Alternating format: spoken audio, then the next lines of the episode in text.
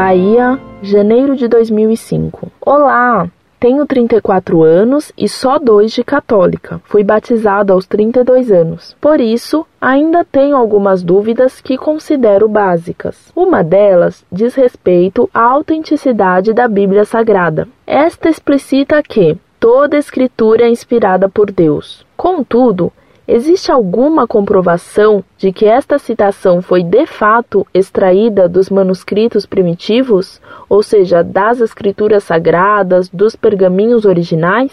Será que de tanto passar por tantos tradutores durante todos os tempos, o conteúdo da Bíblia não houve alguma alteração, conforme afirmam os estudiosos da língua? A proibição da prática do espiritismo é legítima? Por favor, amigos, ajudem-me, pois preciso fundamentar racionalmente a fé que abracei com tanto amor. Até porque Nossa Senhora é presente em minha vida desde o jardim de infância, apesar de minha família não ser católica e condená-la. Cordialmente. Muito prezada professora, salve Maria. Sua carta me trouxe muita alegria por vir a conhecer sua conversão, obtida certamente por sua devoção a Nossa Senhora, extraordinariamente obtida desde a infância, apesar das dificuldades naturais de uma menina nascida em família protestante. Que bom ver como Deus a ninguém abandona. Deus, nosso Senhor, nos revelou a verdade através da Sagrada Escritura e da tradição. Se fosse possível que a Sagrada Escritura ou a tradição se corrompessem, ou se fossem adulteradas, de nada teria adiantado a revelação.